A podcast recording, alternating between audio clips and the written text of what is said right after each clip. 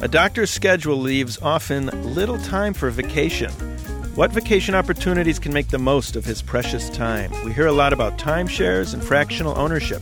What does it mean, and are they for you?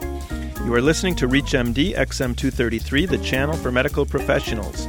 Welcome to Off Call, the show that explores what's available to doctors if and when they actually have some free time. Joining me today are Bob Phillips, Senior Vice President of Business Development for the Ritz Carlton Club, and Dr. James Creighton, hand surgeon and managing partner of the Indiana Hand Center. Welcome to the show, gentlemen. Thank you. It's great to be with you today. Glad to be here. I'd like to start with Bob. It seems to be the latest craze, fractional ownership. So I was wondering if you could kind of tell us a little bit about them and how they differ from a timeshare. Absolutely. Uh, the Ritz Carlton Club is one of the uh, industry leaders in fractional ownership. We've been uh, at this since 2000 is when we launched the business, and what we've done with fractional ownership is we've brought really the best of uh, what makes Ritz Carlton so special as a hotel company and places for our customers to visit for leisure time is uh, what we've brought to the idea of real estate ownership, and particularly for those who have an interest in visiting a destination having world class accommodations, wonderful amenities, and again, that great Ritz Carlton service. We offer the option to buy real estate in a way that is most beneficial for today's travelers, and especially for those busy individuals like your audience who uh, often are pressed for time and uh, are looking for opportunities that when they get away, they're going to be in a great environment with a great experience for them and their family and that's what the Ritz Carlton offers. It's really real estate ownership on your terms. You own a fraction of an interest in a home. That can be a condominium. It can be a, a full, large four or five bedroom home.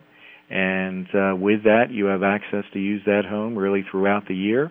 You are really buying what you use in terms of uh, anywhere from 21 to 35 days a year of usage and your investment and your annual cost are commensurate with how much you use. Let's say I am a physician, which I am, and I would love to uh, buy a second home in Aspen, but uh, nobody can afford that unless you're a, a sheik. I think the average bungalow in Aspen is probably $3 million.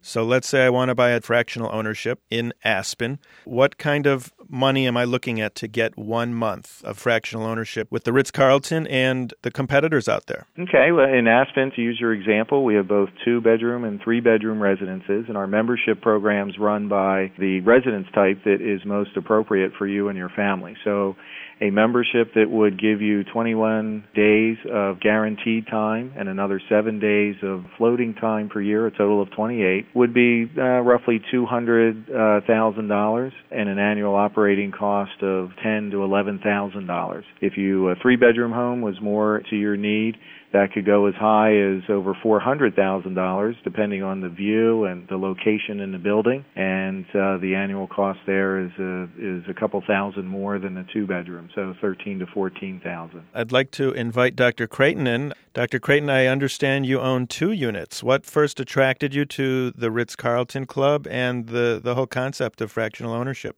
Well, we do own two, and the attractive feature of it was the ability to not only have established ownership in our first purchase, which was the Jupiter real estate, but then we have the flexibility uh, if we want to use extra time or any of the time we didn't want to spend in Jupiter to go to places such as you just mentioned, uh, Aspen, Bachelor's Gulch, and any of the new clubs that they're building. I think the the whole idea of the fractional ownership came from just listening to other colleagues uh, at the hospital in my office where they have full ownership of places for example in Florida right and they never use them and they don't use them or quite honestly the kids get tired of going to the same place right uh, every year uh, you know spring break okay it's back to Naples spring break it's back to Amelia Island and I mean, such those, problems my kids those poor have. those poor children. I know. I feel so sorry for them. Listening also to the wives, they realize that going back to their place means the opening up of the place,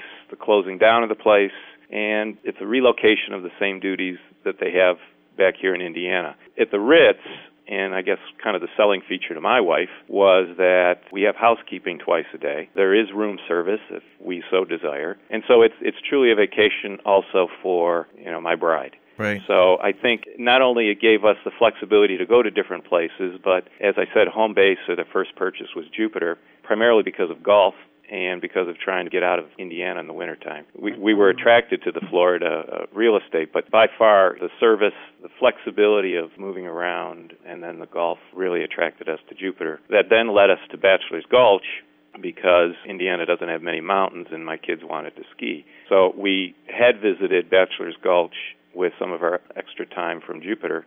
I think the same day we visited, I purchased, and that has been very uh, popular with not only uh, our family but our extended family, especially in the summertime. Actually, they're out there right now.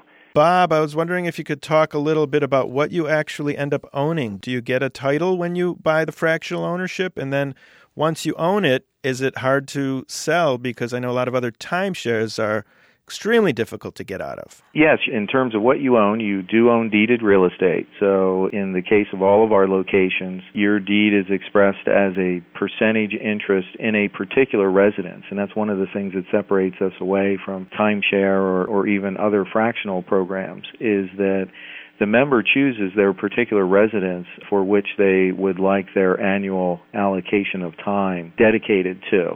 So yes, you have you own a piece of real estate, and it has all the uh, the benefits and features of that ownership in terms of the ability to finance that ownership, the if you're in a particular tax situation and qualifications for tax deductions and and so forth. So we did that on purpose. We wanted people to feel that there was um, true value in uh, in what they were purchasing. That this was a uh, just like buying a second home. Again, it was buying a second home on your terms with a utility that better matched your needs.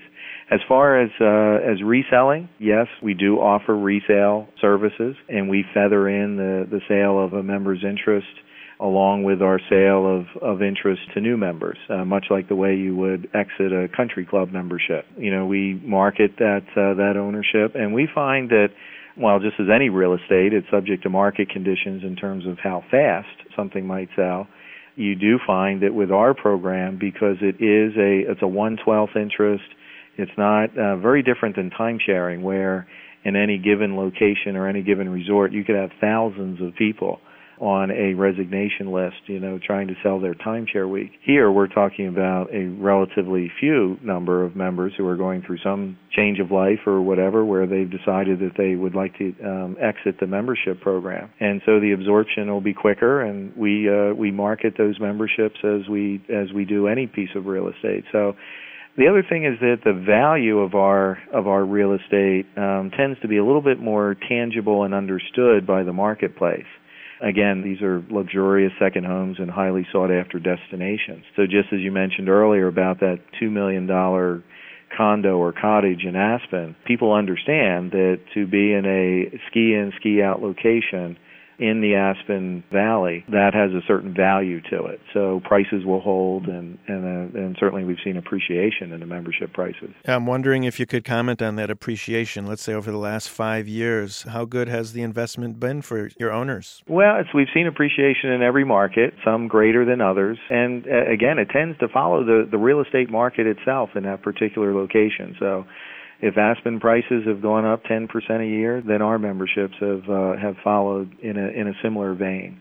So across the system, we've seen, you know, I don't, I guess you'd, you'd have to look at uh, at averages that would be in the five percent range, something like that. I'm 45, and I have two little kids. They're four and six, and I'm wondering if uh, Ritz Carlton Club would make sense for me, or is it for are you looking for older people? I mean, what kind of activities are available for kids, and who's your target demographic? It's interesting uh, you asked that. When we first launched the business, when I was putting the program uh, together back in the late uh, 1998, 1999 timeframe, we certainly saw um, our prospective member as being someone who was a little bit older, who the kids were uh, either out of school or approaching, um, you know, graduation from high school, college, and that seemed to be where our target would be. And frankly, we've been it's been very different um, than that. We do find you know families you know like Dr. Creighton who uh where the children are still in school and they're looking for activities and so forth and it's a much younger membership than we anticipated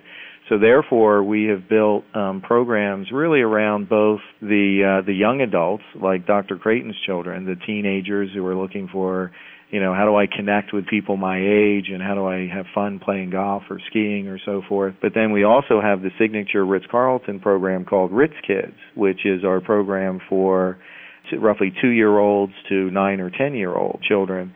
And that's a more structured set of activities for you know, both education and entertainment while mom and dad and the rest of the family might be out doing something else. And uh, we have found that we need to have both programs, and uh, because that average age has been younger than we thought. Dr. Creighton, uh, how has your wife and kids enjoyed it? Your wife likes the maid service.